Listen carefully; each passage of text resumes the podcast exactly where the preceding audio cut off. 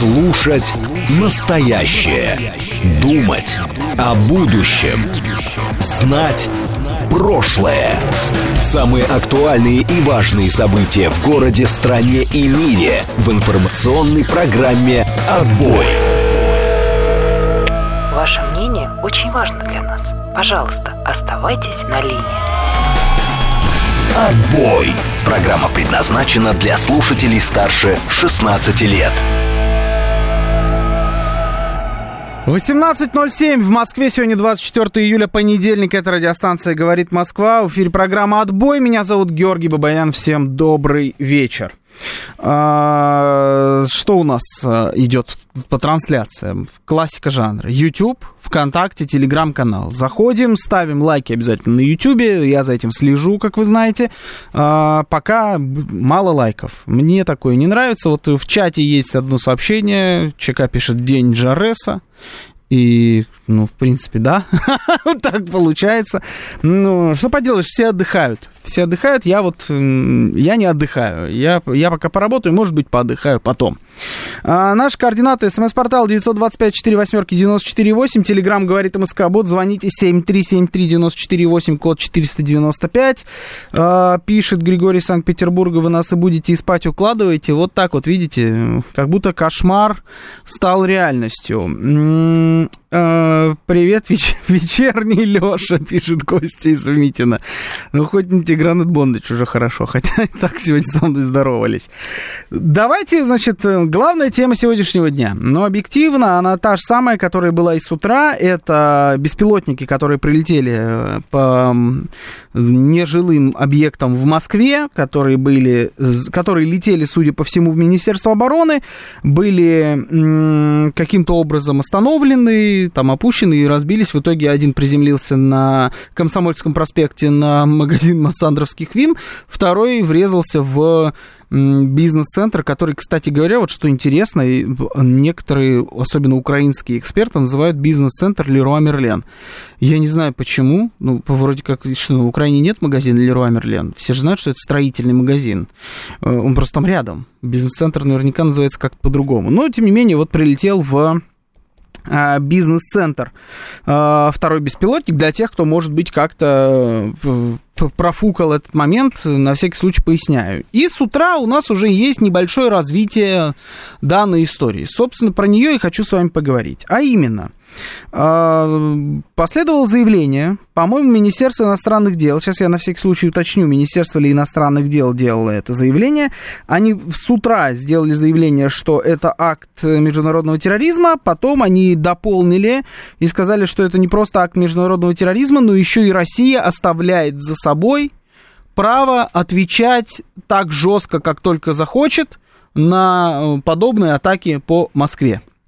Мой вам вопрос, должна ли Россия а, каким-либо образом жестко отвечать на подобные вызовы со стороны наших украинских противников и каким должен быть этот ответ. 925 4 восьмерки 94 Телеграмм говорит МСК Бот. Звоните 7373 94 код 495. Владимир пишет, беспилотники в Москве ерунда. Шторм Шэдоу, Шторм Шэдоу по Крыму. Без обещанного ответа по центру принятия решений. Опять нас дискредитируют. Что за импотенция? Да, кстати говоря, а, ракетами Шторм Шторм, Shadow действительно стреляют по Крыму. Мы, напомню, обещали в ответ бить по центрам принятия решений в Киеве. Ну что, может быть, ждем? Или нет? Не знаю. Звоните, давайте обсуждать. Слушаю вас. Здравствуйте. Добрый вечер. Вы в эфире. А, здравствуйте. Да, здравствуйте. Да, ну, конечно, я думаю, 500 процентов, что Россия должна жестко отвечать на это. Да, как? Э, да, ну, естественно, и это удары были и по Крыму беспилотниками, и по Москве вот сегодня. Э, как? Ну вот, э, в общем-то, это уже много раз было сказано. И, ну, хорошо, если жалко офис Зеленского в Киеве, uh-huh. там есть Минобороны, Генштаб, ГУР э, и СБУ. Пусть, говорят, там э, сотрудников не будет. Но даже символическое разрушение вот этих вот объектов – это было бы серьезное символическое значение. Потому что действительно очень большие, ну, действительно, Россия, э, и, ну, Россия дискредитируется вот этими ударами по Крыму, по Москве. И это слишком большие издержки. Я надеюсь, что это будет сделано наконец. Точечно там вот в Киеве вот эти объекты военного управления будут уничтожены. Даже если там не будут убиты ни американские, ни украинские там какие-то высокопоставленные военные деятели, само их разрушение угу. будет символическое значение. А так мы хорошо по Одесской области отвечаем, там и Сумы, и Харьков, все остальное, Николаев. Это все правильно. Но нельзя этим ограничиваться. Потому что для России издержки очень велики. Это не должно продолжаться бесконечно такие вот удары по России. Понятно, понятно. Спасибо. Брест пишет, прямой эфир или повтор? Ведь с утра сегодня обсуждали то же самое. А как вы думали, что с утра до вечера появятся какие-то кардинально другие темы? Тема дня она одна. Просто так вот получилось, что, что с утра, что вечером здесь я. Как написал, сейчас я найду, Александр написал, что на работу еду, что с работы. У вас паспорт отобрали? Паспорт не знаю, но свидетельство о рождении точно у них там где-то. Вот у начальства свидетельства о рождении у меня точно нет. Я бы давно всю линию фронта ковровыми бомбардировками зачистил на 20-50 километров вглубь. Вот это был бы ответ. Насколько я понимаю, мы особо туда стараемся самолетами, с которых можно вести ковровую бомбардировку, не вылетать потому что есть риск потери самолетов. Э, мы э, самолеты свои ценим. Это как я вижу по крайней мере, почему нету ковровых бомбардировок по линии фронта. А, безо всяких церемоний, и вы знаете, каким пишет Сергей. Вы имеете в виду, каким это по центрам принятия решений, наверное, вы имели в виду. Так и будем, то вечно, то они, то мы. Бред полный. Пора понять, что в таком виде война на десятилетие, пишет Виталий. Хорошо, давайте тогда не то они, то мы. Как сделать, чтобы война была не на десятилетие? На данный момент что у нас из последнего жесткого было со стороны российских вооруженных сил? Ну, потихоньку-потихоньку а, вся э, портовая инфраструктура украинская уходит в историю.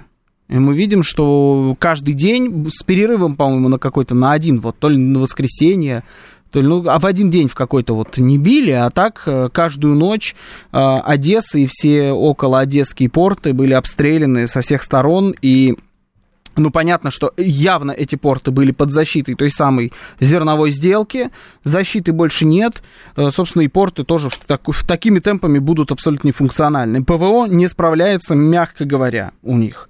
Uh, уже и американцы, и всякие разные инсайдерские каналы, и средства массовой информации говорят о том, что вообще-то у них есть дефицит ПВО снарядов для э, ПВО, и им говорят, что вы вообще не должны их особо тратить, Э, выставляйте ПВО около только самых важных объектов и старайтесь экономить.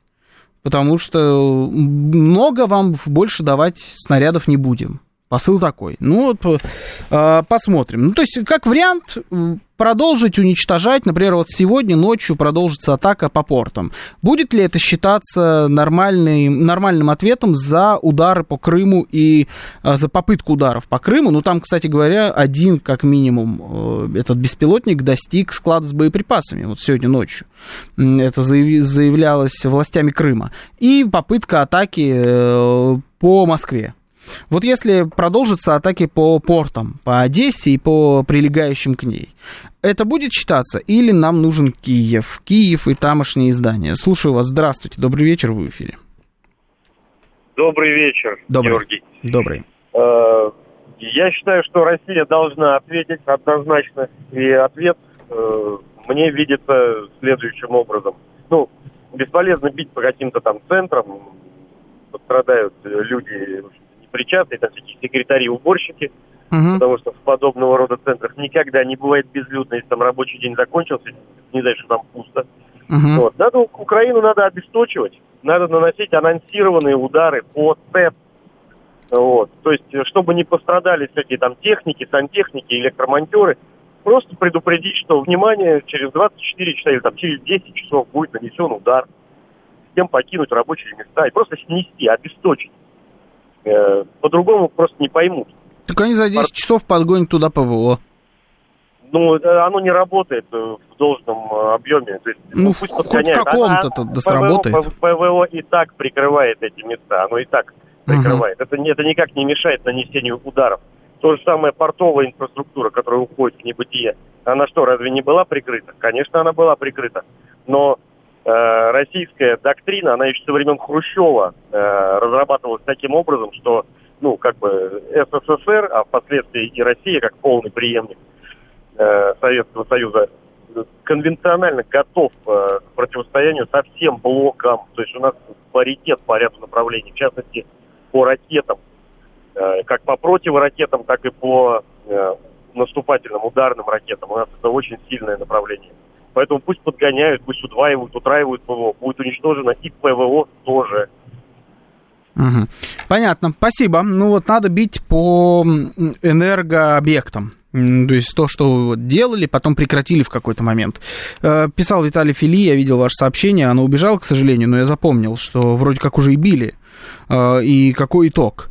Э, ну, полностью вывести, э, убрать электричество с территории Украины не получилось. Я не знаю, была ли такая цель, но этого явно не случилось. Итог, который я могу задекларировать, ну, как минимум, проблемы у них колоссальные с электроэнергией и были на протяжении всего времени, пока мы методично выбивали все вот эти вот, всю эту электроинфраструктуру, они перестали быть экспортерами электроэнергии, самим бы, дай бог, хватило. Ну, а сейчас как-то вот э, перестали, и, собственно, я думаю, что они, э, у них получилось в каком, какой-то процент этих объектов плюс-минус привести в рабочее состояние. А вот сейчас э, узнайте, о чем задум... э, узнайте, о чем задумался, пишет мастер. Тут нет, как обычно, голосовой набор, ни одного знака препинания, поэтому постараюсь как-то вот с листа. Представим, что не было теракта на Крымском мосту и сегодняшнего. Тогда что, мы бы не били по военным объектам в Одессе и других местах? А, как бы повода не было уничтожить э, завод по производству беспилотников? Хороший вопрос, но просто так не работает. Не знаю, как вам на это ответить. Нельзя же это представить. Были же удары и по мосту, и попытка по Москве, и по Крыму. Э, прилетает в Крым ну, прям регулярно последнее время. Они взяли Крым как цель, туда постоянно летят какие-то беспилотники. Каждую неделю что-нибудь да пытаются там взорвать. Поэтому как мы сделаем вид, что этого нету? Не получится. Беларусь пишет, а Лавров, ни одна крас... Лавров, цитата, ни одна красная линия не пострадала, все хорошо. Это какая-то, видно, очень искрометная шутка. В последнее время никто не выражается в, вот, в терминах красных линий. Слава богу. Слушаю вас, здравствуйте, добрый вечер, в эфире. Я вас слушаю. Добрый день. Добрый. Вячеслав. Я вот просто неделю назад смотрел, как наши корреспонденты, там, Россия-1 или 2, снимали в Венгрии, как грузятся составы техникой на Украину. А почему не уничтожается железная дорога, переходы с Европы на Россию, ой, на Украину? Вот это меня тоже удивляет. Mm-hmm. Украина же это не остров, почему одни порты бьют? А люди каждый день, наши солдаты гибнут от того, что танки идут из Польши через железную дорогу, и с Венгрии, и откуда только не идут. Не только через порты же идет. Угу. Понятно. Вот, Если спасибо. бы мне давали по доллару, а, а лучше по... Сколько сейчас доллар стоит? По 90 с лишним рублей. Э, вот так давайте. Каждый раз, когда вот этот вопрос звучал в эфире, я бы, наверное, сейчас... Ну что, я бы себе BMW M3 купил, наверное, уже на эти деньги. Вполне себе. Вот. Я, я бы в эту машину целился, честно признаюсь. Э, почему? Я не знаю, почему. Это вопрос уже просто риторический. На него нет ответа. А почему до этого порты не выбивались? Есть у кого-то сомнение, что через порты тоже доставлялось вооружение? Нету. Почему? Ну, Почему-то нет. Э, ЖД восстановить это 8-10 часов, пишет Реут. Да, что-то можно разбомбить так, что не подлежит восстановлению. Например. Ну, не, не, не наносятся удары. А почему не наносятся удары по центрам принятия решений в Киеве? Кто это, на этот вопрос может объяснить? Ответить, точнее. Кто это может объяснить? Почему? Ну, сколько раз уже обещали? Ну, реально. Шторм Shadow будете применять, будем считать, что Великобритания э, вступила в конфликт. Примерно такая формулировка, близко к тексту. Посчитали? Походу, нет. Вот они бьют этим Шторм Shadow по Крыму. Именно то, о чем мы и предупреждали. Или просто вот впереди. Ну и все-таки хочется каких, какой-то конкретики. Вот куда бить? Давайте не о железную дорогу. Украина огромная страна. Вот куда конкретно? Давайте, надо убить. Не просто ж по рельсам, вот э, по каким-то рандомным. Э, там, я не знаю, между Киевом и Харьковом. Или между Львовом и Ну и Киевом. не придумал другой город. Вот э, не просто ж по рельсам в случайном месте бить. Давайте конкретную какую-то хочется локацию. А, этот, э, там, дворец президента, офис президента, э, офис э, разведки этой военной, Министерство обороны, вот все вот эти вот здания. Это конкретно. Порт Одесский тоже конкретно. Какой-нибудь там штаб управления войсками на юге, например. Ну, вот конкретных целей хочется. Вот Брест пишет по Зеленскому. По Зеленскому это куда? Где по Зеленскому? Бэтбой пишет, неужели никто из слушателей ГМ даже чутка не устал от войны? Все довольны, э, и моб... все довольны, мобилизованных, наверное, нет среди слушателей и их родных. А я думаю, нет, так, ну, устал, я не, не уверен, что об этом можно говорить в контексте усталости. Но вот Бердлинг пишет, я устал. Но ничего хорошего в этом нет, я не думаю, что кто-то счастлив по этому поводу. Ну, а какая разница, устали, не устали вы? Причем здесь? Что, давайте предположим, все устали, все слушатели, говорит Москва, устали от войны. Дальше что? Это вы к чему просто написали? Слушаю вас, здравствуйте, добрый вечер. Георгий, еще раз здрасте, Сан Саныч, на да, линии. Здравствуйте, Сан Саныч. Вот есть у меня простое достаточно предложение, как можно никуда не стукая, не стукать, конечно, надо, да, можно нормально, так сказать, э, добиться серьезных успехов. Смотрите, 50% э, генерации на Украине электроэнергии – это атомная энергетика. Uh-huh. Вот основной поставщик топлива для этой самой атомной украинской энергетики – это Россия. Небольшое количество идет из Вестингауза, но это, опять же, топливо сделано из нашего урана, там наши таблеточки. Вот. То есть, если бы это было прекращено, а это не прекращено, возят через линию фронта, вот недавно совсем, везли караван, привезли на южно-русскую станцию. Вот это действительно, я считаю, как-то за гранью добра и зла.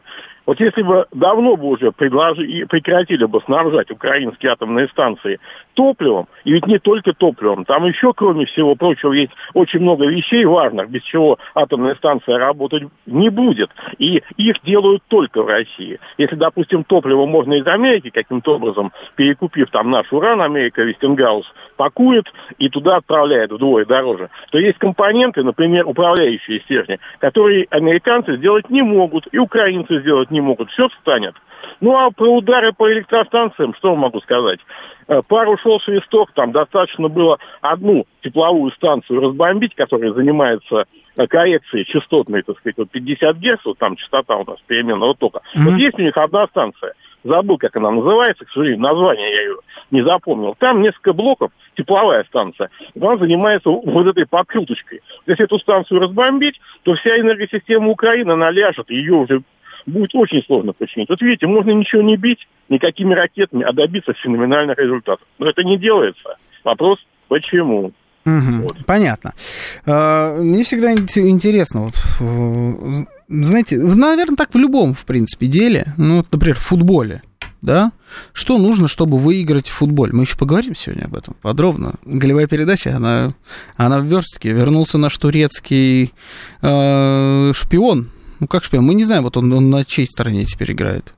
Приехал сегодня, что-то мне про Эрдогана рассказывал, какой он хороший президент, как он правильно там азовцев. А не, не было такого.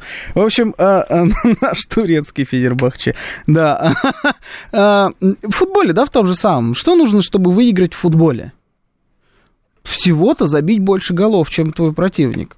Ну, то есть это уже очень легко звучит, да? Ну что, всего-то надо голы забить, всего-то надо бить поворотом и забивать голы. Вот так же и здесь. Что нужно сделать? Да, всего лишь э, выбить там одну какую-то штуку. Мне всегда так интересно. А, или один мост какой-то надо взорвать. А, надо вот там на границе вот с Польшей куда-нибудь ударить, и все, и оно закончится. Просто надо Зеленского где-нибудь замочить. Не кажется вам, что это ну, непростительное упрощение ситуации на данный момент. Ну, просто все не так просто. Объективно говоря, не так все просто. И когда начинаешь копаться в любом вопросе, не только связанном с э, военным делом, вот еще раз, с тем же самым спортом, я не знаю, там, с какой-нибудь электроникой, что нужно сделать, чтобы э, у тебя был хороший телефон? Чтобы у него был большой экран и хорошая камера. Очень просто звучит, да? Ну, а вот какие-то технические нюансы мы как будто э, не учитываем. Не так все просто. Не так все просто. Миром правит хитрый план, пишет Виталий Филипп. Да, рептилоиды. Это мы тоже знаем. Турецкий подданный нарисовался, значит, пишет Сергей. Ну что ж, да-да-да, да. Я тебе такой тут имидж создавал две недели. Предательский. Подождите, я жил в ноябре-декабре 22 года. Я помню наших экспертных экспертов, профессоров политологических университетов. Помню, что они говорили, Украина должна вернуться в 19 а в идеале в 15 век. Они должны э, забыть про электричество, что оно существует. И как? Я вот в, в этом контексте, я к ним присоединюсь честно говоря, хорошо было бы, если бы вернулись в 19 век. 15 я не знаю, 19 причем начало 19 будет достаточно. Но, э, видимо, это не так просто, как кажется. Видимо, не так просто. Нужно бить по ЖД-туннелям в Закарпатье, который соединяет Украину с Европой. Вот их восстанавливать будет очень долго и нарушится логистика. Может быть, да. Я не был ни разу ни в одном из этих туннелей и не могу сказать, э, так оно или не так. Не просто потому, что в этой войне политики больше, чем... Политики в этой войне больше, чем в самой войне, пишет Виталий. Как и в любой войне. Открою вам секрет. В принципе, в любой войне ровно так. Ровно так, политика всегда здесь на первом месте. Украина не может вернуться в 19 век, ее не было как государства. Так я же говорю, 19 век нас устраивает вполне. Украинский статус 19 века нас вполне устраивает. А, давайте уже поймем, наконец, это война надолго, и мы все еще хлебнем по полной и не раз. Вот когда, если, вот знаете, в каком случае мы точно с вами хлебнем и не раз? Если мы не доведем дело до конца. Вот тут мы с вами хлебнем. Мы уже, собственно, сейчас находимся на том этапе, когда мы не довели дело до конца. И вот хлебаем.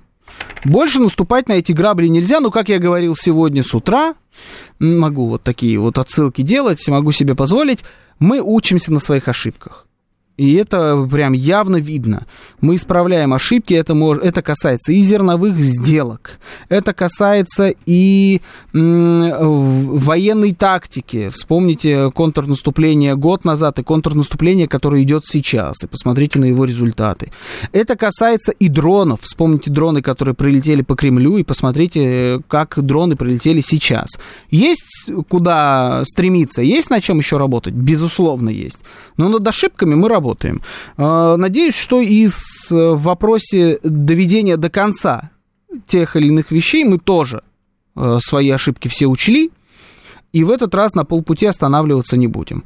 В итоге что? Ну, как я понял, вывод такой, надо бить, продолжать по, либо по электроинфраструктуре, либо туннели. Еще раз, если бы каждый раз по 90 рублей, эх, Хорошая была бы меня машина. Сейчас новости, потом продолжим. Слушать настоящее. Думать о будущем. Знать прошлое.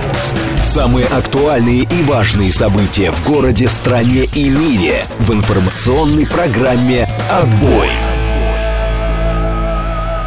18.36 в Москве сегодня 24 июля, понедельник. Это радиостанция «Говорит Москва». В эфире программа «Отбой». Меня зовут Георгий Бабаян. Всем добрый вечер еще раз. Напомню, что у нас идет прямая трансляция на нашем YouTube-канале «Говорит Москва», на наш, в нашей группе ВКонтакте, в телеграм-канале «Радио говорит МСК» латиница в одно слово. Давайте посмотрим, как там у нас с лайками. Не, ну, народ, это хамство. Ну, вы чего? Где лайки-то? Нам нужны лайки. Дизлайки, если вам не нравится, можете дизлайк поставить, тоже пойдет. Это называется активность. Активность нам нужна. Вы же активные люди. Современные активные люди, давайте все прожмем большие пальцы вверх у нас на YouTube. Если вы совсем активный, там есть еще чат, вы можете туда залететь. Вот у нас, например, а, там Убер-анархист есть, вот он пишет, что им всем Соловьев объяснил, что центры принятия решений по Украине в Вашингтоне. Как вы по нему бить собрались? С арматом мы собираемся бить по Вашингтону, только с арматом, больше ничем. А, Санчес в Спартаке, вы серьезно, пишет Александр? Это не тот Санчес, хотя, может, вы, я не знаю, мы сразу подумали про Алекса Санчеса, когда вот я сейчас э, выхожу, и мне говорят, Санчес в Спартаке. Я говорю, Олег Санчес в Спартаке? Чего? Другой Санчес. Ну, давайте, стоп, стоп, Спартак. Потом. Эм, э, что здесь есть еще? Бэтбой продолжает. Мы говорили о том, что, значит, э, ну, он говорил, что устал там и так далее, неужели вы все не устали? А если невозможно довести дело до конца? Например, не удалось полюбить девушку в объятиях. И что теперь, ее насиловать? А потом в лесу закопать? Вот так на СВО мы закапываем будущее нашей страны на весь 21 век вперед. Громко, учитывая, что мы только в самом начале 21 века находимся, и, скорее всего, с вами конец 21 века не увидим. А заявление громкое. Но кто сказал здесь о любви? По-моему, речь о любви здесь особо и не идет сейчас. О любви речь шла вот 30 лет по постсоветской эпохе. Вот это была попытка любви. А сейчас это э, девушка, как вы выразились, подразумевая Украину под этой девушкой, она сделала смыслом своей жизни то, что вы ее враг. И она будет делать все, чтобы вам нагадить за деньги нового хахаля. Вот она нашла себе нового хахаля иностранца. Его зовут Джо. Он такой, он, он, он когда-то был красавчиком, сейчас он уже глубокий старик, но он при бабках. Ее устраивает, в принципе. И вот она за его бабки, за деньги, да, готова гадить вам на голову. Поэтому здесь речь уже не о любви. Здесь речь о том, чтобы больше никогда на голову не гадило, чтобы не было возможности, чтобы старикан Джо из Соединенных Штатов ее таким образом не танцевал. Ну вот и все. Здесь вообще не про любовь. А, а сейчас БДСМ-сессия. Ну, типа того, да. Хорошие аналогии, конечно, иногда уходят куда-то в сторону. А, Георгий Тубер анархист, тот еще дем шизанутый. Я все знаю про Убер анархиста. За это я его и люблю. Такие люди нужны, чтобы контраст был, понимаете? Поменяйте заставку голевой реально приелось. Мы работаем над этим. Ну, как? Мы думаем, что работаем над этим. К сезону, к осени, я думаю, что как-нибудь да поменяем. Слушаю вас. Здравствуйте. Добрый вечер в эфире. А, здравствуйте. Здрасте. Э, знаете, вот действительно России невыгодно бесконечно затягивать этот конфликт. И в интересах России его закончить на своих условиях – оптимально. Но вот опять же, Россия действует реактивно э, в ответ. Ведь мы тоже э, раньше не трогали вот эту военную, портовую инфраструктуру Одессы и Николаева, Одесской области, Николаевской области. Теперь тронули. Также очень надеюсь, что в ответ тронут и, так сказать, военные э, учреждения в Киеве и другие, так сказать, военную и другую инфраструктуру вот в ответ на эти удары по Москве и Крыму. То есть все время мы сначала как бы действуем гуманно, а потом уже только в ответ реактивно ну, реагируем. Да. Ну, ну такие мы гуманные. Что с нами, с нами сделаешь-то? Ну, нужно реагировать, потому что издержки очень большие от э, серьезного затягивания этого военного конфликта. Поэтому России придется все равно действовать более радикально и решительно. И действительно все от энергетической и транспортной структуры до их военных политических центров уничтожать это единственный выход.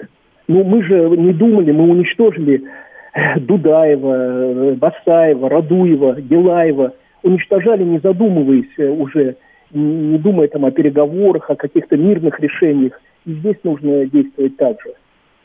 Это, это военная, политическая инфраструктура – ее нужно только уничтожать.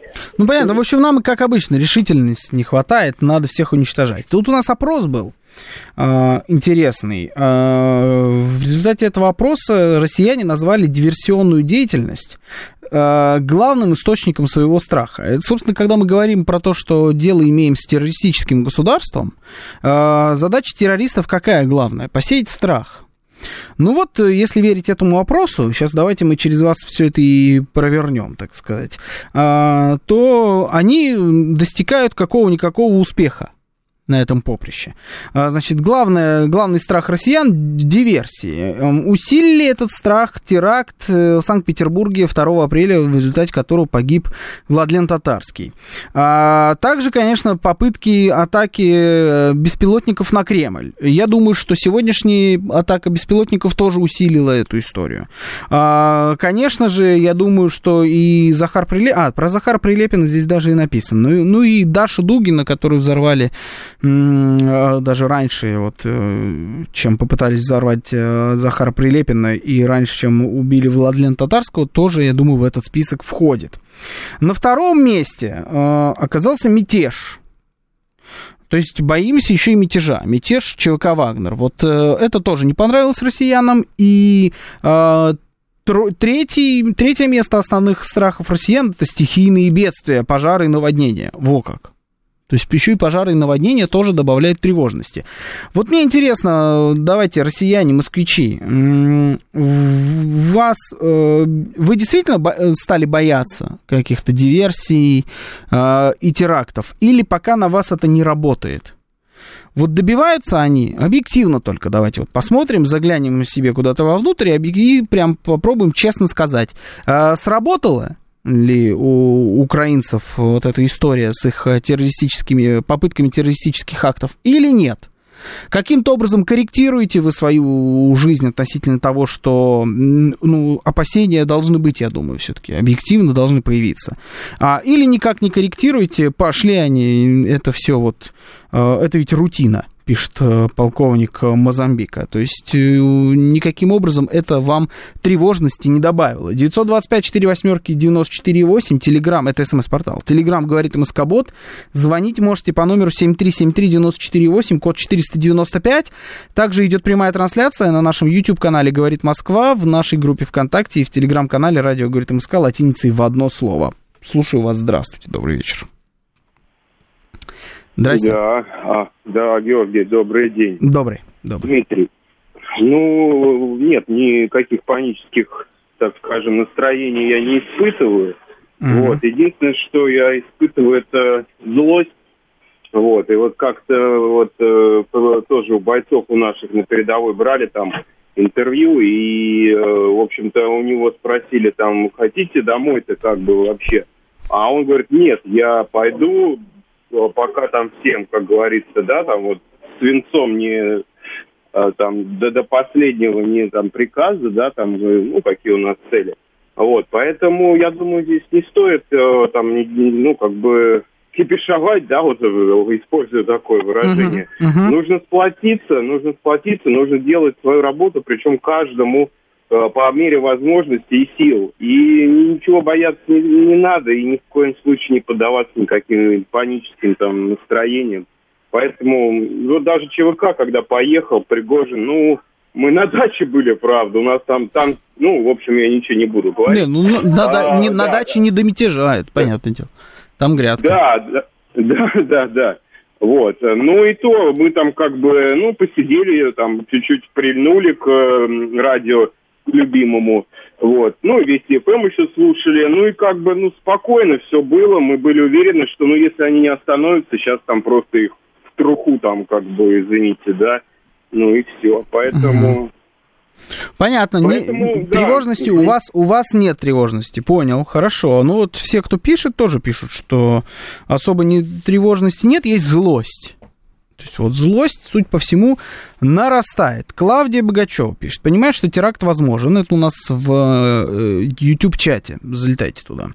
А, Понимаешь, что теракт возможен, но для себя вопрос со страхами решила еще, когда были взрывы в метро. Паника и страхи ничего не решат, но нужно смотреть вокруг внимательно. И я прям готов подписаться под этими словами. Действительно, это так. Э, бояться, наверное... Ну, я, я не вижу честно, вокруг никакой паники. Я на выходных там гулял по центру Москвы, была один день у нас хорошая погода. Я даже, наверное, вот рассказываю иммигрантам, свежеприбывшим из Турции в основном. Вы знаете, что у нас с погодой проблемы. А, и вся Москва гуляет все гуляют на Красной площади, прям рядом с тем самым Кремлем. Э, я уверен, что в парке Горького напротив Министерства обороны тоже было там яблоку негде упасть, скорее всего. То есть как-то какого-то страха в глазах людей я не увидел честно скажу. Но э, аккуратнее, аккуратными быть надо, конечно, внимательными, даже не аккуратными, внимательными. Обращать внимание на какие-нибудь детали. Подозрительная машина с номером из интересной страны, из какой-нибудь. Мужик, который ходит там около какого-нибудь моста, я не знаю, в капюшоне и оставляет там, например, свой рюкзак. Ну, что-то такое, я утрирую, может быть, но тем не менее. А, я в своем познании настолько преисполнился, что я как будто, это Виктор пишет, как будто уже 100 триллионов миллиардов лет проживаю на триллионах и триллионах таких же планет, как эта Земля. Мне этот мир абсолютно понятен. Это вот вообще интересное какое-то сообщение. И я здесь ищу только одного покоя, умиротворения и вот этой гармонии от слияния с бесконечно вечным. Что, Виктор, забористо пошло. Это что это у вас такое интересное? Это прям, это очень, очень прям забористо. А, мы всей семьей уехали из Москвы на дачу подальше от беспилотников и диверсии, пишет Антон. Они там вообще через вас, скорее всего, тоже пролетают. Все-таки, я думаю, да, мимо, мимо вас тоже могут пролететь. Диверсии не сработали вообще, пишет она, а вот мятеж ого-го встряхнул. Да, тут я, наверное, соглашусь. Мятеж вот я бы на первое место поставил э, с точки зрения какой-то тревожности. В день, когда происходило... 24 да, это было? 24 я, по-моему, сегодня уточнял. Ну, в общем, месяц назад когда э, ЧВК Вагнер там вот решили э, своим маршем, как они это называли, марш справедливости, да, вот, пойти на, в сторону Москвы, это был единственный день. Это был, правда, выходной, да, но, тем не менее, это была суббота. Но прям ощущалась пустота в городе. Она не была какой-то зловещей. То есть это не карантин во время коронавируса, когда по, у тебя нужен, должен был быть пропуск на автомобиль, чтобы перемещаться по городу. Нет, не так. Но было пустовато. То есть люди либо уехали куда-то за город, либо дома сидели и следили. Но было пусто. После ударов беспилотниками по Кремлю я ничего подобного не помню. Сегодня я тоже ничего подобного не видел. Обычный абсолютно понедельник. Посмотрите множество прилетов по порту в Одессе, там людям пофиг, они даже не прячутся. А видели, может быть, этот ролик, где мужик снимал э, ро, видос с балкона?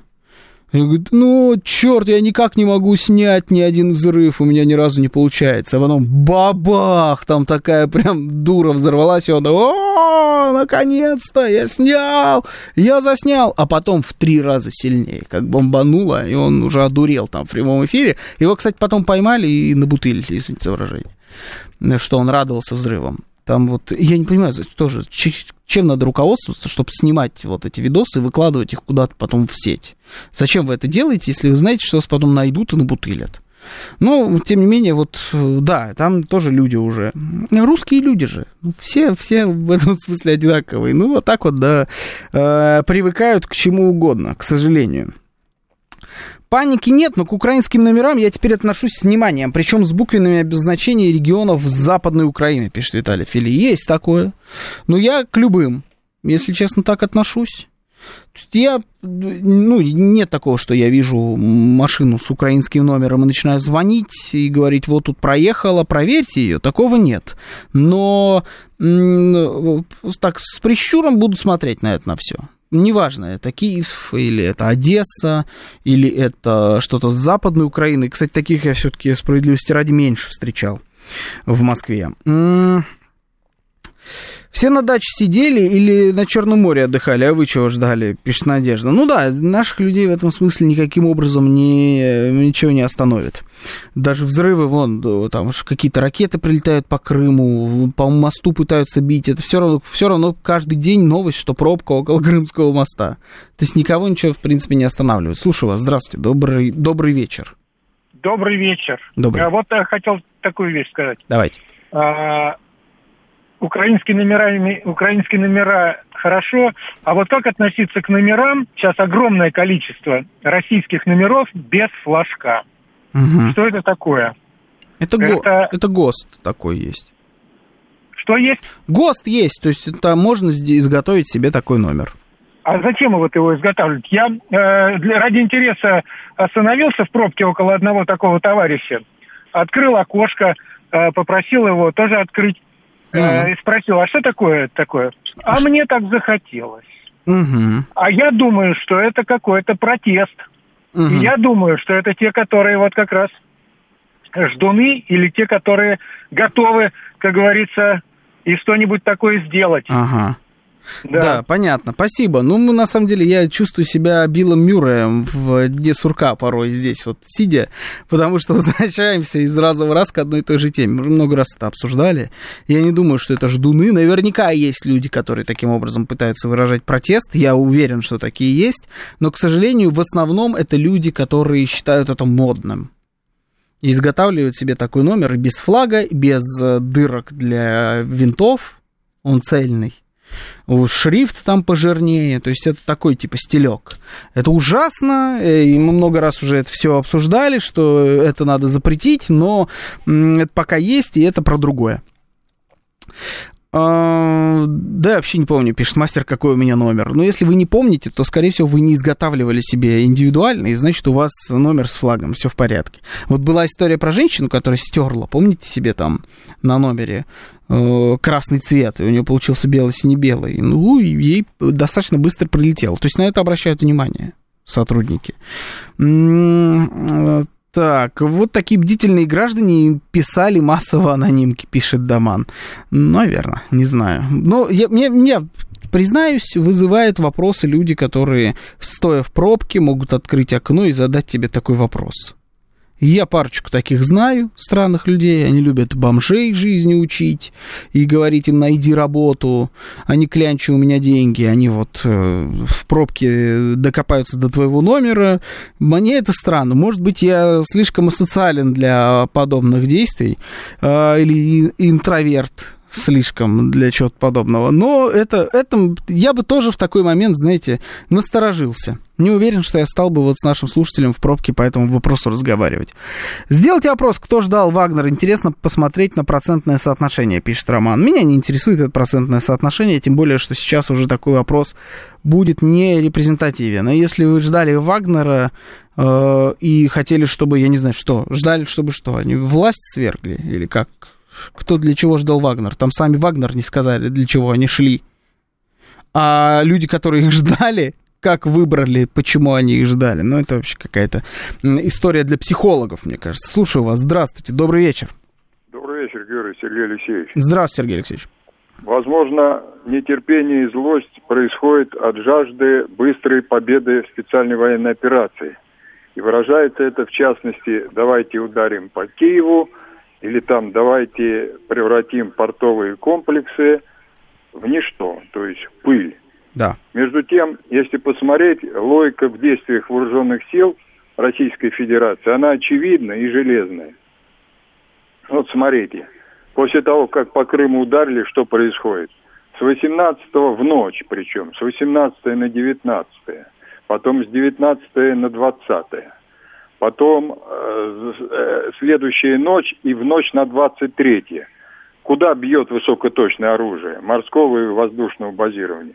По объектам, где готовились вот эти террористические акты, как объявлено, там эти безэкипажные катера, там потом, из, и, и, где они изготавливались, судоремонтный завод, потом уничтожено хранилище топлива на, аж на 70 тысяч тонн, по объектам военной промышленности, по по-моему, авиабазе в Канатово и так далее. То есть бьют по военным объектам то, что действительно грозит нашим вооруженных сил и им дает э, возможность сопротивляться. Причем надо иметь в виду, что перед тем, как назначить для поражения и уничтожения объекты, осуществляется тщательная проверка по нескольким каналам информации. То есть Минобороны планирует удары вот этим высокоточным оружием по объектам военной структуры на основе тщательной проверки вот этих всех сведений. И когда сведения эти подтверждаются, этого мало. Надо же еще программу завести на высокое точное оружие. Это же не так, снял телефон, сказал, давай, бей. Это же программа, там надо все выверить, маршруты ракет и так далее. Это непростое дело. Поэтому вот эта вот жажда, давай, давай это, махнем, всем, это звонкая фраза. Так же, как вот, знаете, вы, наверное, слышали, есть такая звонкая фраза о том, что обороны войны не выигрывают. Ну, надо какая мысль, а? Вообще-то победа в войне, если разобраться, определяется не наступлением даже. Это всего лишь один из трех основных видов военных действий. И не соотношением даже потерь в войне. Это цена победы. А победа определяется степенью достижения поставленных целей в войне. Вот как выполняются цели, поставленные в войне, тот ее и выигрывает. И вся история это подтверждается, на, хоть с Куликовской битвы, хоть э, с этого, с Бородино, хоть с Великой Отечественной войны. Так же. Поэтому все, что делают вооруженные силы, не надо, так сказать, планировать за них. Ведь президент в своих решениях оценивает не только ситуацию на полях специальной военной операции, но и вообще вокруг России в целом. Вот сейчас прилетел Лукашенко, он что, случайно прилетел, что ли? И так часто они встречаются, не случайно. Уже встал вопрос, что будут делать поляки? А если они uh-huh. будут делать самостоятельно или нет? Кто им будет помогать? Америка ясно, что будет помогать не, не этим самым, не своими вооруженными силами. Ну а будут они наступать или нет? А для этого силы нужны? Нужны. И наступать одновременно нужно. Вот это все в расчет надо принимать. Понятно, Сергей Алексеевич, надо, надо все принимать в расчет, но фразу, честно, я не слышал, признаюсь, ни от одного человека, который э, претендует на интеллект, фразу, что войны не выигрываются обороной. Это потому что прям вообще глупость какая-то. Ну, кто, кто нормальный человек может такое сказать? То есть что у нас, нельзя от обороны теперь играть вдруг стало? Не видели подобных примеров? Ну, это, это, это прям вообще дурь. Здесь я согласен. А по поводу того, что идет какой-то расчет, мы уже с вами об этом говорили вот в первой половине этого часа, что э, базово все звучит очень просто. Что нужно сделать, чтобы у тебя была, был хороший радиоэфир? Надо взять и говорить в микрофон на радио. Э, но как, вроде как это немножечко сложнее выглядит процесс. Что нужно сделать, чтобы победить в футбольном матче, забить больше голов? Но когда доходит до дела, оказывается, что все не так просто. А, то же самое и здесь. Поэтому людей, которые упрощают, любые процессы, не только связанные со специальной военной операцией, не только связанные с э, контрдействиями на террористические выпады Украины. Вообще, вот все что угодно, люди, которые упрощают, на них надо смотреть немножечко все-таки с подозрением. Это не значит, что все вещи, все процессы, они какие-то невероятно законспирированы тяжел, тяжелые. Везде есть несколько э, слоев, и вот до правды никаким образом нельзя там э, добраться. Нет, усложнять тоже не надо. Ну и упрощение – это путь в неправильном направлении. Сейчас у нас новости, потом продолжим. Слушать настоящее. Думать о будущем. Знать прошлое. Самые актуальные и важные события в городе, стране и мире в информационной программе «Отбой». Ваше мнение очень важно. Пожалуйста, оставайтесь на линии. Отбой. Программа предназначена для слушателей старше 16 лет. 19.06 в Москве. Сегодня 24 июля, понедельник. Это радиостанция «Говорит Москва». В эфире программа «Отбой». Меня зовут Георгий Бабаян. Всем добрый вечер. Произносишь, что сегодня 24 июля и даже не веришь своим словам. Потому что на улице, конечно, по- по-моему, 13 октября. А, давайте, кстати, посмотрим, что у нас на улицах происходит э, нашим летним октябрьским вечерочком. А, по пробкам. Да нет никаких пробок. Москва едет 4 балла. Через час пробок не будет вообще концу нашей программы «Отбой», то есть будет 2 балла. В общем, спокойно и передвигаемся по нашему прекрасному городу и получаем удовольствие от того, что мы здесь живем. От погоды, э, к сожалению, сейчас удовольствие получать не, не выходит. Наши координаты. СМС-портал 925-48-94-8. Телеграмм говорит МСК-бот. Звоните по номеру телефона 7373-94-8, код 495. Также у нас идет прямая трансляция на нашем YouTube-канале «Говорит Москва». Заходите туда, э, ставьте лайки обязательно обязательно там есть чат, туда можете писать ваши сообщения. Вот, например, Альбина Кори говорит, что ее раздражают люди, которые ходят в синих джинсах и желтых майках. Вот они сволочи. Ну, это, естественно, шутка. Я думаю, вряд ли Альбина Кори на серьезке раздражается от таких людей. Ларек Марек пишет, «А, все в Крыму просто, поэтому пусто. От, Волок... от Волоколамки до Ленинградки стоим, пишет Саша Л. Сейчас посмотрю, подождите, где тут еще у нас в районе Ленинградки, от Волоколамки. Ну, вот я вижу, на МКАДе стоит от Немчиновки до проспекта маршала Жукова, до этой, до Новой Риги. И кто-то написал мне, что еще в области сейчас все плохо. Ну, что поделаешь. Ну, мы же не радиостанция, говорит Московская область, мы радиостанция, говорит Москва. В Москве все едет, поэтому а, слава богу. Значит, давайте дальше пойдем. А, потому что уже и так э, обсосали эти э, атаки дронами со всех сторон, э, как только можно было. Что у нас есть еще из интересного? Сегодня произошло подписание нескольких законов Владимиром Путиным об иноагентах. А именно, э, повысили полномочия Минюсту проводить неплановые проверки иноагентам, повысили им штрафы за невыполнение предписаний по их иноагентскому статусу до максимальной до полмиллиона рублей, да, или 300 тысяч, или полмиллиона, 300 тысяч. 300 тысяч рублей максимальный штраф теперь для иноагентов. Ну и вот какие-то внеплановые проверки. А, есть ощущение, что как будто пытаются как-то немножечко пожестче, пожестче, хотя люди обычные, такие как мы с вами, граждане, говорят, что этого недостаточно. Вот как вам кажется, штраф в 300 тысяч рублей и внеплановые проверки должны каким-то образом ограничить иноагентов в том, что они делают. Учитывая, что мы понимаем, что сейчас у нас э, иноагентами называют э, фактически врагов народа. Да, это такой вот синоним, потому что это уже давно не э, какая-то организация, которая получает деньги из-за рубежа. Уже нет. Это уже и люди, это уже и артисты, и блогеры, и кто только нет, которые, на которых оказывает влияние иностранное государство. То есть там э, формулировка уже э, супер общая. То есть фактически это враги народа. И вот как мы боремся с врагами народа. Мы говорим, что э, у вас теперь могут быть какие-то внеплановые проверки, и э, штрафы сделали повыше. Раньше был, по-моему, 5 тысяч, а теперь э, вот 300 тысяч максимальный штраф. Так-то вот в процентном соотношении выглядит как э, неплохой такой рост.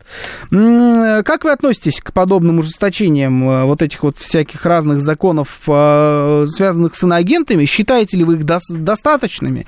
Или вы считаете, что надо вообще жестче с этими, со всеми людьми, иноагентами обращаться, называть их не иноагенты, а враги народа, предатели, лишать их всех гражданства? Такое, кстати говоря, обсуждение тоже у нас было на той неделе, что можно можно будет лишать гражданства, даже полученного по рождению, за дискредитацию армии России, за... Ну, там несколько пунктов каких-то было. Немного, но их было несколько.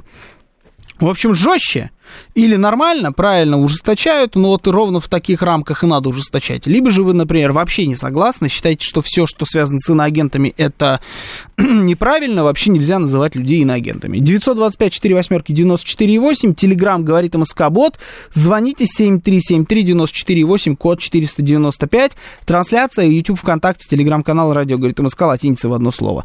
Вот Миша Николаев пишет, если 300 тысяч за каждое высказывание, то нормальное начало. Не уверен я, что 300 тысяч будет за каждое высказывание. Другой вопрос, что, который вот, например, Виталий Филипп поднимает, и я с ним согласен. А какие проверки они будут проводить в Тбилиси и в Ереване?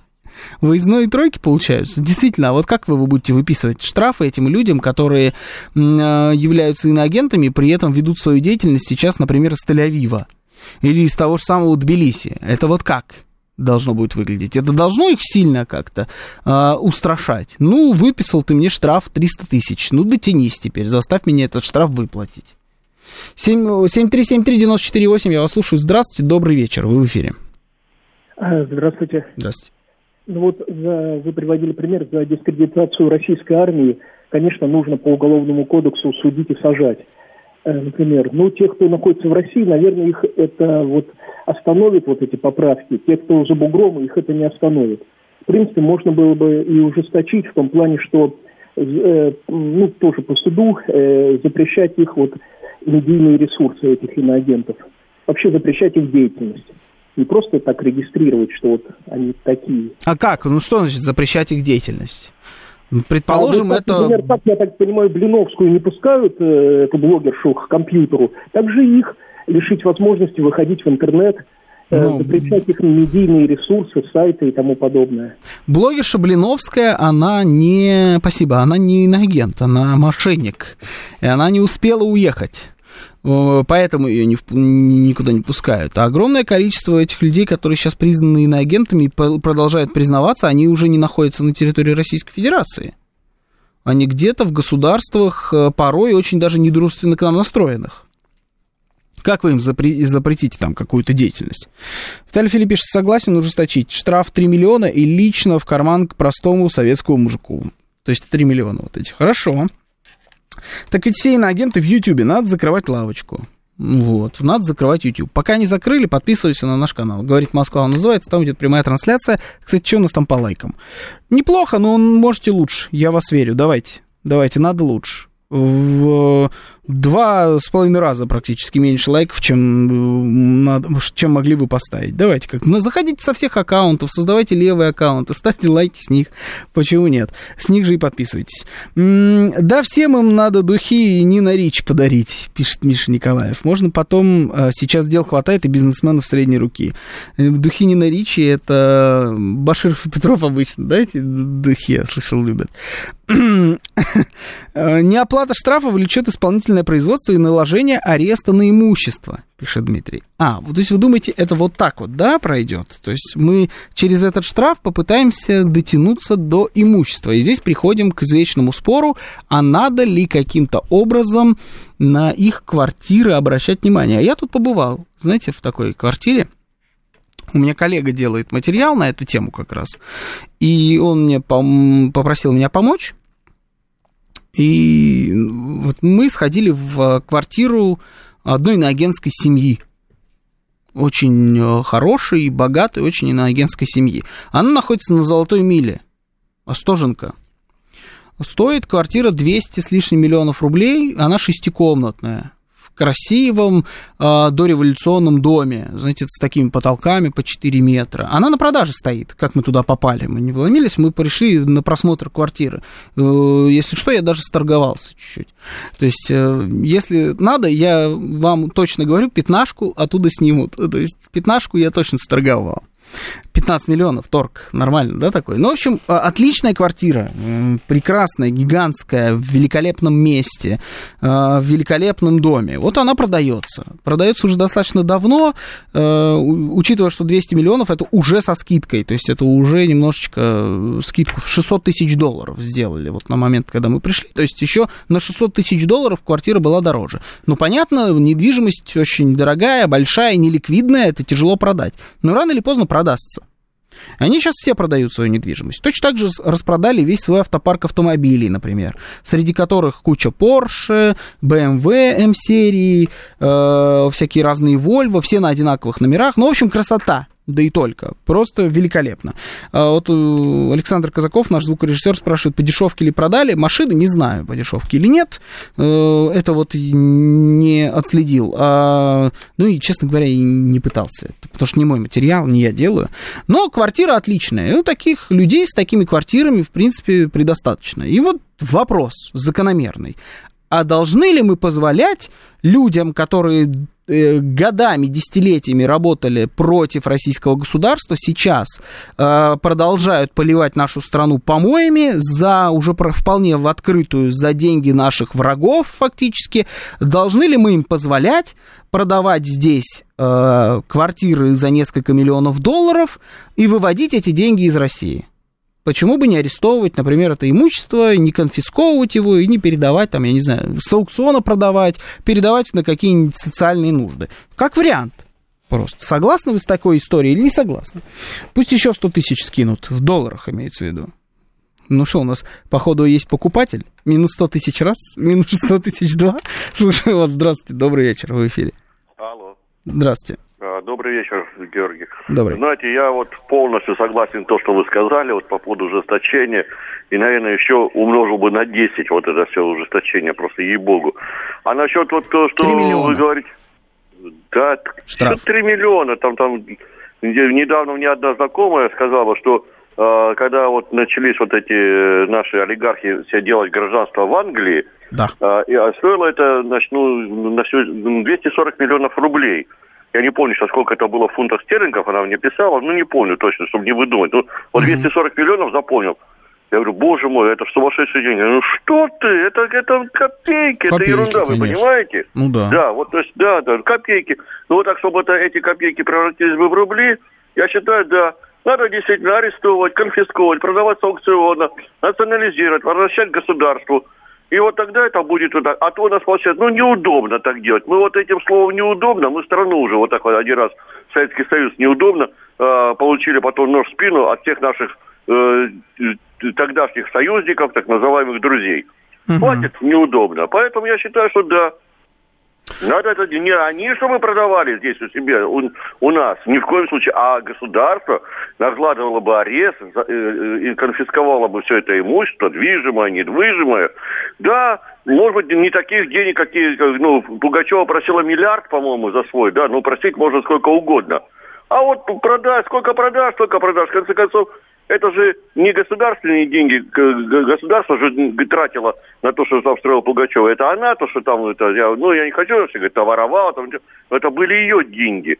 Вот, вот пускай эти, то, что вот она вот э, построила, пускай это возвращается государству. А то мы так сделать не можем. Знаете, есть такой бывший дипломат Андрей Федоров, заместитель Козырева, он часто у Норкина выступал.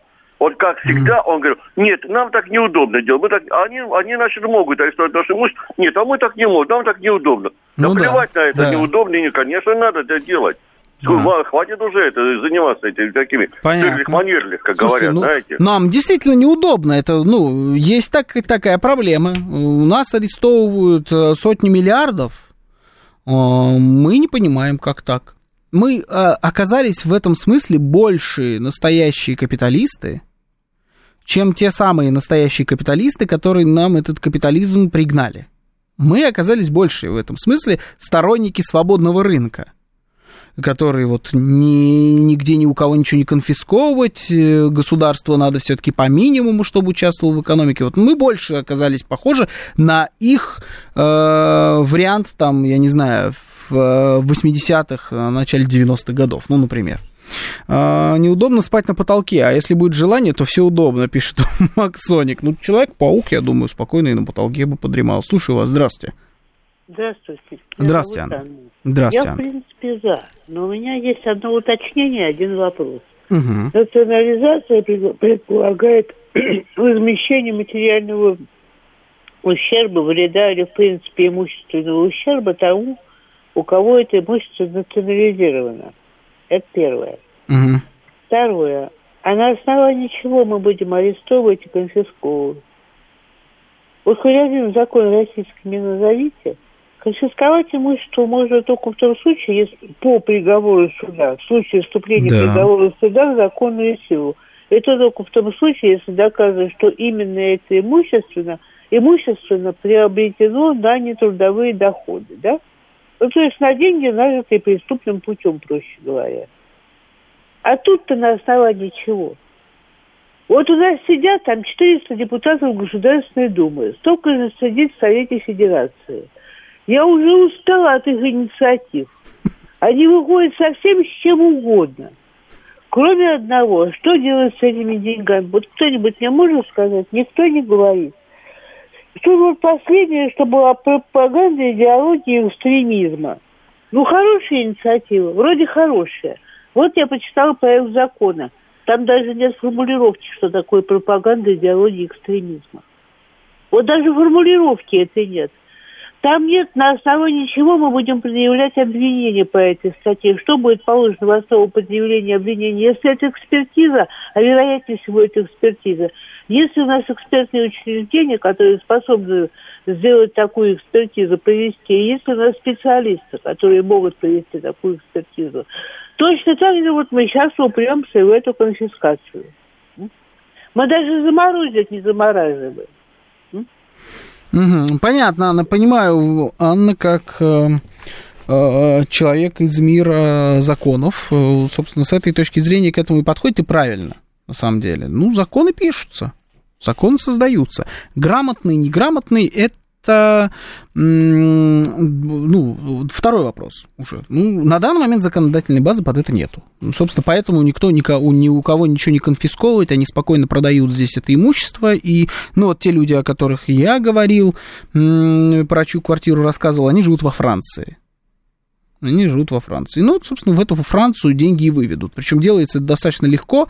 Есть несколько западных банков, у которых спокойно работает SWIFT. Ты просто кладешь деньги на счет, переводишь, платишь какую-то комиссию. В сравнении с суммой в 200 миллионов рублей комиссия это сущие копейки. А, так, э, это Сергей пишет, это Госдума худшая за всю историю. Кто нам таких депутатов навыбирал? Я за таких не голосовал. Ну, вы навыбирали, я не знаю, худшая она, не худшая. Я вообще не очень понимаю, по какому, по каким параметрам можно вот понять, какая Госдума лучшая, какая Госдума худшая. Но ну, вы выбирали точно вот мы с вами. Э, я себя школьником чувствую, когда она высказывается, пишет Миш Николаев. Она говорит спокойно, но чувствую, что ругается. Так оно и есть. Так оно величайшее искусство это в мире, так, так уметь разговаривать. А не собираемся ли мы вести себя как большевики? Задает резонный вопрос Виталий Филий. Э, открываем историю. Они сначала имущество забирали, пришло время, большевики ушли в историю, вернулись потомки хозяев и потребовали вернуть имущество предков. Реституция это называется. Что мы будем делать? Мы уверены, что лет через 50-60 наша любимая страна силами наших политиков не устроит разворот на 180 градусов, так что вернутся эти хозяева и потребуют все вернуть. К сожалению, э, когда речь заходит о России последних э, там 100 лет, Нету подобной уверенности, конечно, да, мягко говоря. Умеет э, российское государство разворачиваться на любое количество градусов, причем а, достаточно молниеносно. Ну, мы сейчас-то живем вот, вот в наше время, в 23-м году, заглядывать в будущее, к сожалению, мы никто не можем. Делориан, я слышал, существует, на котором можно перемещаться а, во времени, но обычный-то Делориан редкость, а такой тем более. Поэтому мы с вами не знаем, как оно произойдет в будущем. Похоже ли это на большевиков? Ну, отчасти, конечно, да. Подобная инициатива отчасти похожа. Но я думаю, что мы далеки, на самом деле, а, а, от реальной конфискации какого-либо там имущества.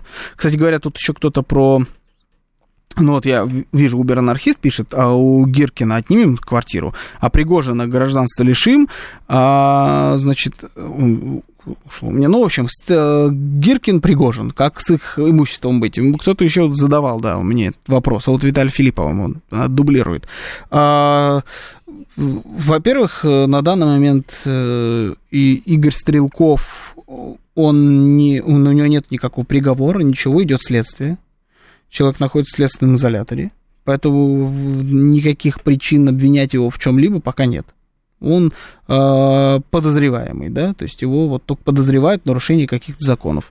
По поводу Пригожина и его имущества, нет, я не считаю, что у него надо каким-то образом конфисковывать имущество было. Но то, что он наказание свое не понес, это факт. Пока, по крайней мере. То, что он должен был это наказание по закону понести, это тоже понятно. Но ситуация немножко тяжелая там была. Понимаете, он вооруженным мятежом шел на Москву. И то, как разрулили, ну вот э, разрулили с минимальным количеством крови. На данный момент, мне кажется, это был, э, было правильным решением этой ситуации. Но в сторону Пригожина уходить сейчас и мятежа ЧВК «Вагнер» не хочу. Нашли двух предателей, жгите еще, пишет ИИ. А, так, а разве их дети должны отвечать за родителей, пишет Антон. Не понял, при чем здесь их дети? Причем здесь дети? имущество есть на конкретных людях. Он принадлежит конкретным иноагентам. Таких просто много, у все, они все. Я знаю там, например, э, Гребенщиков, точно, абсолютно знаю. Гигантская какая-то есть у него квартира в Санкт-Петербурге, которую он сейчас сдает, получается этой э, квартиры там какие-то сотни тысяч рублей, скорее всего, каждый месяц. Э, человек был замечен на э, пожертвованиях в адрес ВСУ на секундочку. Э, тот же самый Галкин, который продает свой дом, уже упомянутый сегодня, за какой-то там миллиард. Я думаю, что он его до сих пор не продал и еще не скоро продаст, я уверен. Э, этот человек, все его высказывания тоже слышали, я уверен, что и донаты на ВСУ тоже там мелькали. Ну, э, то есть мы, они пускай продадут сейчас вот 200 миллионов там или миллиард за дом, давайте отойдем вот от 200 миллионной квартиры на Золотой Миле, миллиард за дом э, в каких там грязях, да, э, известный очень. Э, возьмут этот миллион, выведут, и из него 500 миллионов пожертвуют на ВСУ. Это типа, ну как, нормально? И как бы поступили здесь, э, давайте не большевики, давайте белых подумаем, как бы белые поступили на, в такой ситуации. Ну, то есть звучит как какая-то извращенная схема и логика извращенная. Эти люди поливают нас грязью, эти люди ненавидят страну. Не все, кто иноагент такой, но практически все. У меня претензии к самому термину иноагент. Я считаю, что это устаревшая формулировка. Ну какие они иноагенты? Это уже как по-другому должно называться. А, средства массовой информации иноагенты, типа BBC, да, безусловно. А эти люди, это уже не иноагенты, это уже кто-то другой. Но вот они все это делают, при этом э, все, что они получили, это обязательство публиковать каждую свой там материал, текст, это видео, неважно, с плашкой, что он конкретно является иноагентом. А, если нет этой плашки, получали штраф в 5000 рублей, сейчас штраф в 300 тысяч рублей, и все. А так есть плашка, даже штрафа тебе не будет. Хочешь, продавай. Хочешь, донать куда угодно. Тем более, все равно ты там уже в э, Ереванах, Тбилиси сидишь, мечтаешь, скорее всего, о Майами либо Тель-Авиве. Но пока еще в Тбилиси. И до тебя не дотянуться. И мы такие, типа, ну и наплевать. Тоже же неправильно. Ну, с точки зрения государственной машины. Звучит как э, какая-то полумера типа забили. Ладно, я слышал эти разговоры от разных людей на разных должностях. Типа, да, слушай, все сбитые летчики. Ну, их этих сбитых летчиков, это вообще на это не надо уже все, на них на всех обращать внимание. Они уже все, у них все их средства массовой информации позакрывались, они все свалили, это уже все. Нет, никакие это не сбитые летчики. И они, может быть, сейчас гадят потихоньку, а потом нагадят по полной и продадут за миллиард, и надонатят за 500, на 500. И на 500 купят э, каких-нибудь снарядов, и потом эти снаряды будут прилетать в том числе и по нашему Щебекину, например. И тут как будто смотришь на большевиков и уже думаешь, ну и ладно, что потом вернулись там э, их дети и попытались вернуть себе имущество назад. Может быть, большевики правы были в, какой- в какой-то степени. В общем, такой вопрос дискуссионный. Сейчас новости, потом продолжим. Слушать настоящее. Думать о будущем. Знать прошлое. Самые актуальные и важные события в городе, стране и мире в информационной программе «Отбой». 19.36 в Москве, сегодня 20... Какое? 4, 4 июля, понедельник, это радиостанция «Говорит Москва», в эфире программа «Отбой». Меня зовут Георгий Бабаян, всем добрый вечер. Наши координаты. СМС-портал 925-48-94-8, Телеграмм «Говорит МСК Бот», звоните 7373-94-8, код 495. Также идет прямая трансляция на нашем YouTube-канале «Говорит Москва». Заходим туда, пишем в чат, ставим лайки. Э, хорошо, не, вы молодцы. Хвалю, когда хвалю. Но можно лучше. Нет предела совершенству. Давайте еще лайков поставим. Еще куча есть людей, которые эти лайки не поставили. Давайте снова э, влепите. Денис пишет, и снова вы, точка. Денис, вы поздно подключились. Я здесь снова уже полтора часа как. И еще столько же планируется на самом деле. А, ну так-то да, действительно снова здесь я. А, давайте дочитаю ваше сообщение и потом пойдем на тему попроще, как у нас обычно и бывает в отбоях. А, ощущение, что одни властные кланы, Сергей пишет, хотят отобрать собственность у других, а прикрываются тем, что объявляют их иноагентами.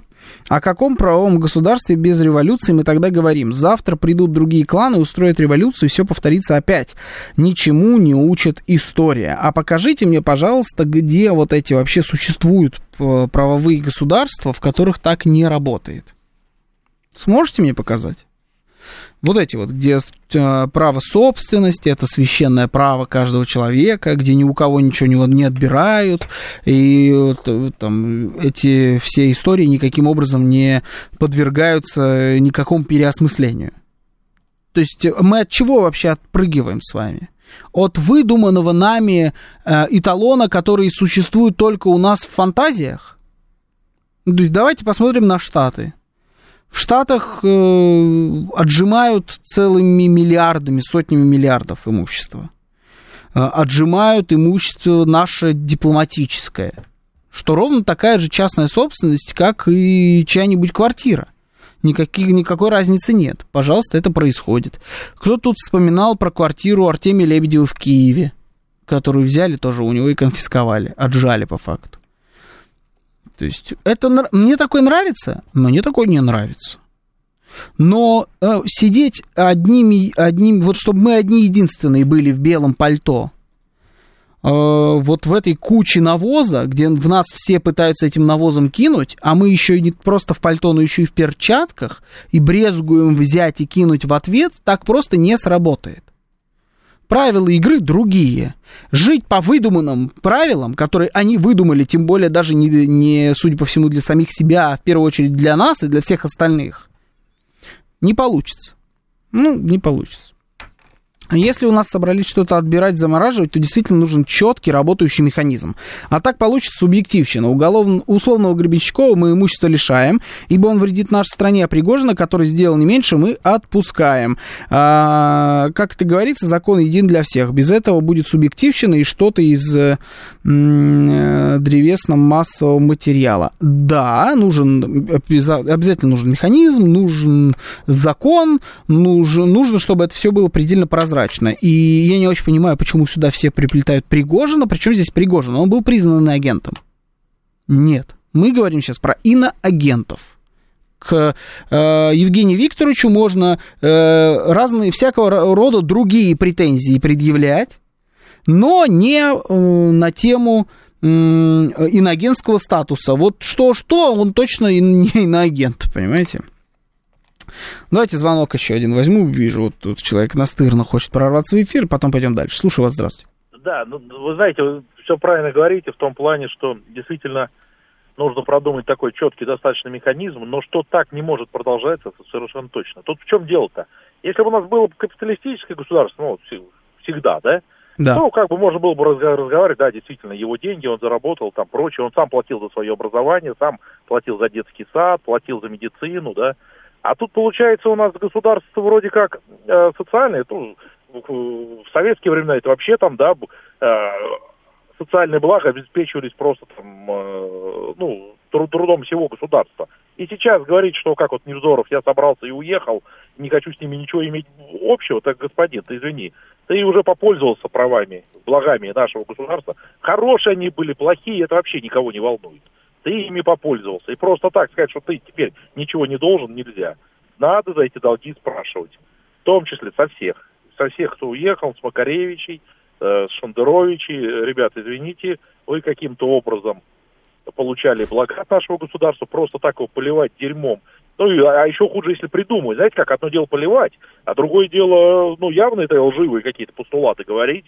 Как вот Латынина, допустим, вот частенько-частенько прям такую заведомую ложь, такой на уровне преступления. И уже надо говорить не о том, что они там заблуждались или не знали, а уже говорить, что это сознательно они говорили в целях там, как даже в, раз, в разыске дезинформации, то есть как бы работа на разведку, да, войны. И даже более того, признавались в том, что ну, да. они это делали намеренно, да? Ну, ну намеренно, вольно, Все иноагенты, так... кстати, все признаны иноагентами. Да, да, да, то есть как бы, когда люди что-то говорят, надо понять, что слова-то значат, за слова-то... Есть такие общества, где за слова могут и ножом ударить. Понятно, спасибо. Миша Николаев пишет, что Евгений Викторович это суетолог максимального уровня. Да, есть такое. А вот э, Виталий Фили говорит, что нужно рассматривать это все, эти вопросы с точки зрения вреда стране, намекая на то, что вот таким образом можно будет включить в, эти, в эту историю того же самого Пригожина, например.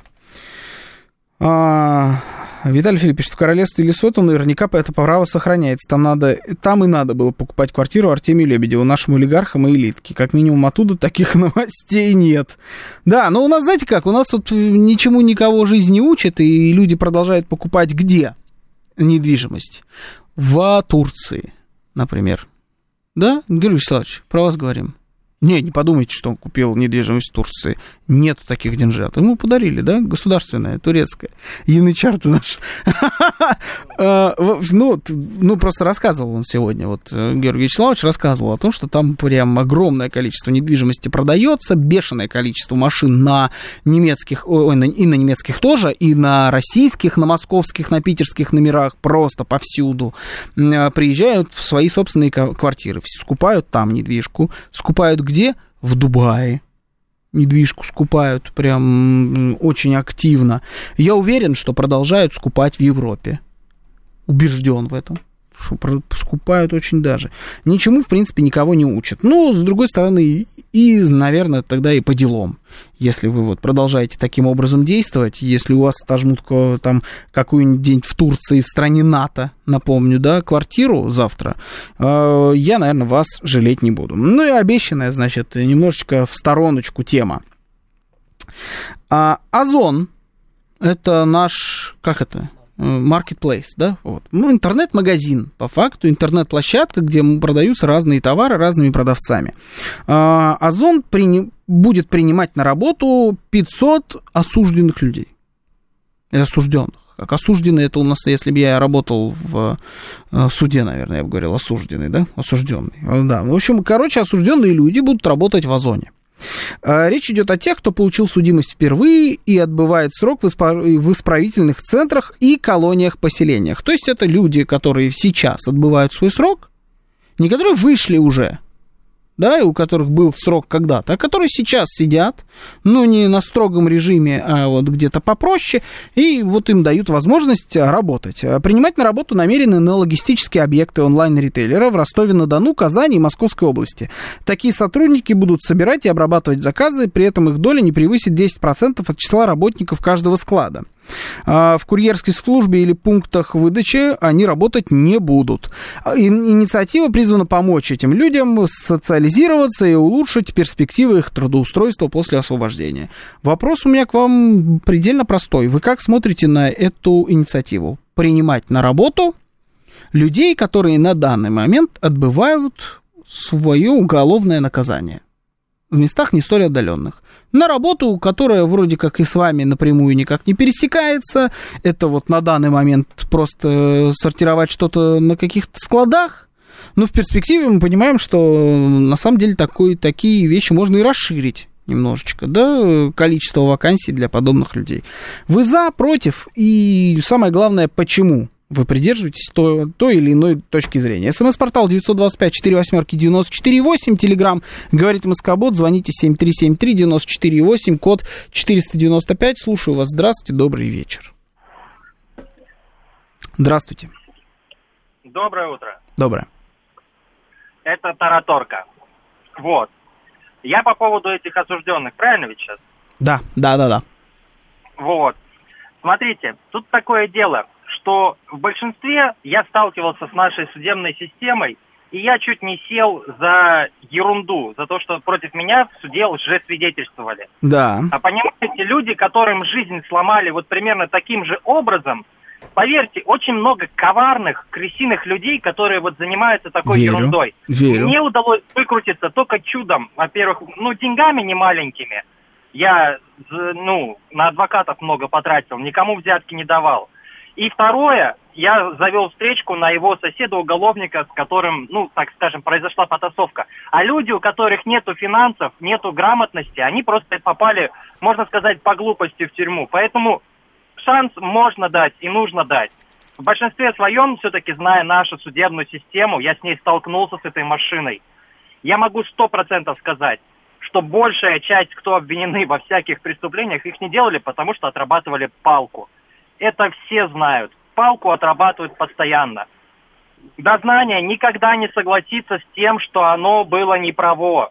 Дознание всегда будет давить и топить. Да, понятно. Людей Короче, все, кто... Игрывать, его все, посадят. Все, кто сидит, они не виноваты, и поэтому надо дать им такую возможность. Это если ну, не все, резюмировать. конечно, но большая часть. Я в этом Большая уверен часть. на 100%. Хорошо. Надо понятно, спасибо. Ну, я, конечно, не согласен э, вот с этой формулировкой, что все, кто там или большая часть, э, они не виноваты. Это, это тоже извечный спор. Наверное, даже это, в принципе, опустим. Э, не столь важно, мне кажется, сейчас вот эти вот нюансы. Надо дать такую возможность. Это если мы вот подытожим то, что сказал нам наш слушатель. Тараторка, который поздоровался со мной, как будто сейчас утро. Слушаю вас, здравствуйте. Добрый А, вечер. ну, доброе утро могу тоже сказать.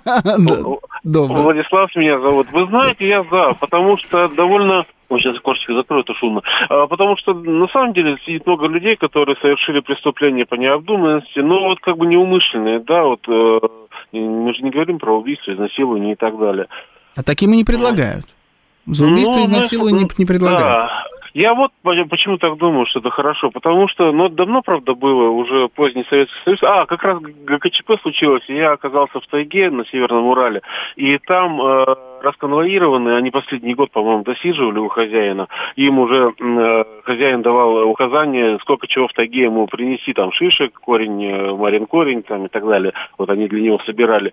И это люди, которые, как у них говорят, первоходы, и они э, совершенно не по таким вот уркаганским статьям-то сидели, там, ну, кража мелкая по пьяни и так далее. Но за то время, пока они сидели, а, вот с ними стал разговаривать, и они такие, они уже прожженные урки стали за это время. Они говорят, да, вот э, здесь, вот здесь на зоне, э, единственный правильный закон, тут единственная честная жизнь, и жить и дальше мы будем вот именно вот так.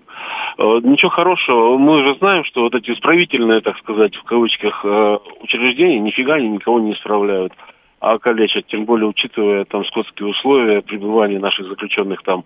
Поэтому да, если они смогут э, работать э, среди нормальных людей и, и не выключаться из этой жизни, погружаясь вот в этот беспросветный мрак вот этого э, заведения уголовного, я думаю, это только на пользу всем пойдет. Понятно, понятно. Спасибо. Не могу это не зачитать. Ну, это просто великолепно. Виталий Филипп пишет. Вечер в хату, басота. Уже хорошее начало, слушай. Посылка от братвы подкинулась, чалится до 27 июля. А, и в пункте выдачи должно работать радио Шансон. Это теперь у нас про озон, видимо. Посылка от братвы подкинулась, и чалится она будет до 27 а, это хорошо. Ра- Рафик невиновен, скрипач сам 20 раз на нож упал. А как это не бил? Бил. Бил. А, Не, не бил. Он это сам об люстру ударился. Стул нес, стулом задел. Еще раз опускаем вот эти вопросы. Виноваты, не виноваты. Даже если, предположим, вот два раза прозвучала формулировка, что они попали туда по неосторожности, по случайности, по пьяни. Давайте, хорошо. Речь идет о не тяжелых уголовных статьях, не о строгом режиме. Да, колония поселения, вот такие истории. Там никто за изнасилование не сидит. Маньяков там тоже нет. А, а какая разница, специально было совершено то или иное преступление или не специально? Что человек, который специально пошел на преступление и типа, понес наказание, и сейчас сидит, он что, недостоин работать теперь в э, Озоне? Чтобы посылка чалилась? В чем проблема? Мне тоже кажется, что это абсолютно нормальная инициатива. Вот Григорий Санкт-Петербурга хорошее сообщение прислал, что, а, например, авария, и в результате аварии были нанесены какие-нибудь тяжелые а, травмы человеку, или, не дай бог, кто-нибудь погиб, и там тебе и имущество, и лечение, и все-все-все, и надо каким-то образом возмещать. Это неплохой способ сделать так, чтобы хоть какие-то деньги, например, вот э, перечислялись на счет человека, пострадавшего в том или ином преступлении как вариант, ведь тоже неплохо, согласитесь. Понятно, что здесь нужно тоже это все законодательно, нюансы такие как-то отслеживать и выверять, но конкретно вот на данный момент в этой инициативе Озона я ничего такого не вижу. А, И это все, да, про наш, э, про то, что мы гуманисты, про то, что мы всем даем всегда второй шанс, э, и считаю, делаем правильно. В 80-е годы в Хабаровске в больнице МВД очень хорошо работали осужденные женщины на кухне уборщицами, пишет Василий. Вот, пожалуйста. Олег пишет, все люди разные. Да, я вам больше скажу. Иногда вот ты приходишь э, в какой-нибудь магазин на пункт выдачи или в э, продуктовый какой-нибудь не самого хорошего уровня, ты смотришь, вроде эти люди не сидели, а ты бы их с удовольствием бы туда куда-нибудь загнал. Вот ты, ты смотришь, думаешь, вот вам тебе-то точно место на зоне, сволочь. Или тебя сейчас задушу, сам отъеду и даже жалеть не буду. Потому что какая... Все люди разные, это сто процентов. И бывают люди, которые нигде не сидели, но при этом сволочь последний. Слушаю вас, здравствуйте, добрый вечер в эфире. Добрый вечер, а, Михаил Москва. Да, здравствуйте. На, на самом деле, если позволите, можно даже рассмотреть э, с другой точки зрения Давайте, новость. Новость, давайте. новость на самом деле очень замечательная. Если честно, я очень положительно к ней отношусь. Но если взять такую огромную крупную структуру, как Озон, э, очевидно, вот э, формовщики, сборщики это низкоквалифицированный рабочий персонал. И сдается мне, что большей частью это работали там процентов, наверное, на 80 э, собратья наши меньше из малых республик советских бывших. А с учетом того, что я почему говорю, с какой стороны посмотреть, а значит, А- Озон что-то знает в плане того, что э, сейчас э, очень невыгодно стало этим людям приезжать сюда работать, потому что доллар поднялся. И, ч- и сдается мне, что Озон знает, что доллар не опустится, и поэтому начинает пополнять свои ряды различными вариантами трудоустройства. Вот. А доллар у нас, наверное, не опустится, да, потому что у нас э, приходят-то нефть-доллары, а зарплаты нам надо платить-то в рублях.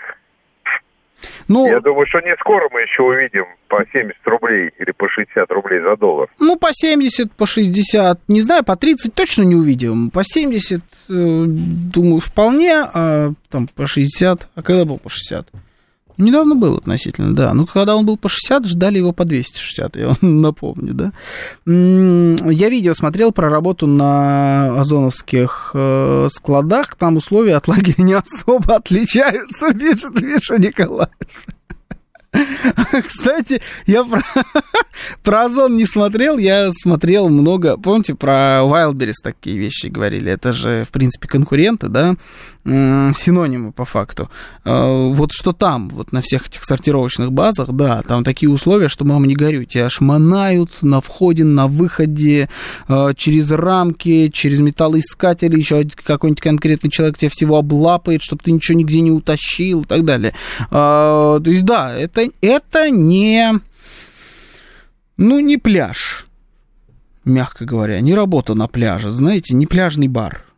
Это, это действительно так. Но, видите, все настроены, в принципе, положительно. Зоны от озона, пишет Максоник. И рекламирует все это Маликов, да, с Гагариной. Зоны от озона, зоны. Я прям представил себе вот этот Маликов в робе, знаешь, сортирует что-то. Не шванай меня, Озон. Ой, хорошо. Хорошо пошла. Не ожидал я, что так хорошо пойдет, честно признаюсь. Слушаю вас. Здравствуйте, добрый вечер в эфире. Алло. Да, здравствуйте. А, Здравствуйте, Елена Искунцева. Вы знаете, я с точки зрения догматического богословия. Давайте. В общем-то, с одной стороны, я, значит, прекрасно понимаю, что у нас не так просто получить зону, потому что сначала идет штраф, потом условный срок, и только потом тюрьма. Но, с другой стороны, Христос после ареста и до суда он сидел в тюрьме. Поэтому, с точки зрения догматического богословия, и Христос сидел невинно, значит, там есть и могут быть невинные люди. Мгм. Ну и поэтому даем, в принципе, им возможность, ничего плохого в этом нет. Ну, знаете, я тут посмотрю английскую там прессу по-русски, они там вообще говорят о своих сборщиках клубники, так у них даже имен нет. У них там номера, они там возмущаются, а чуть что пошел вон дурак из страны.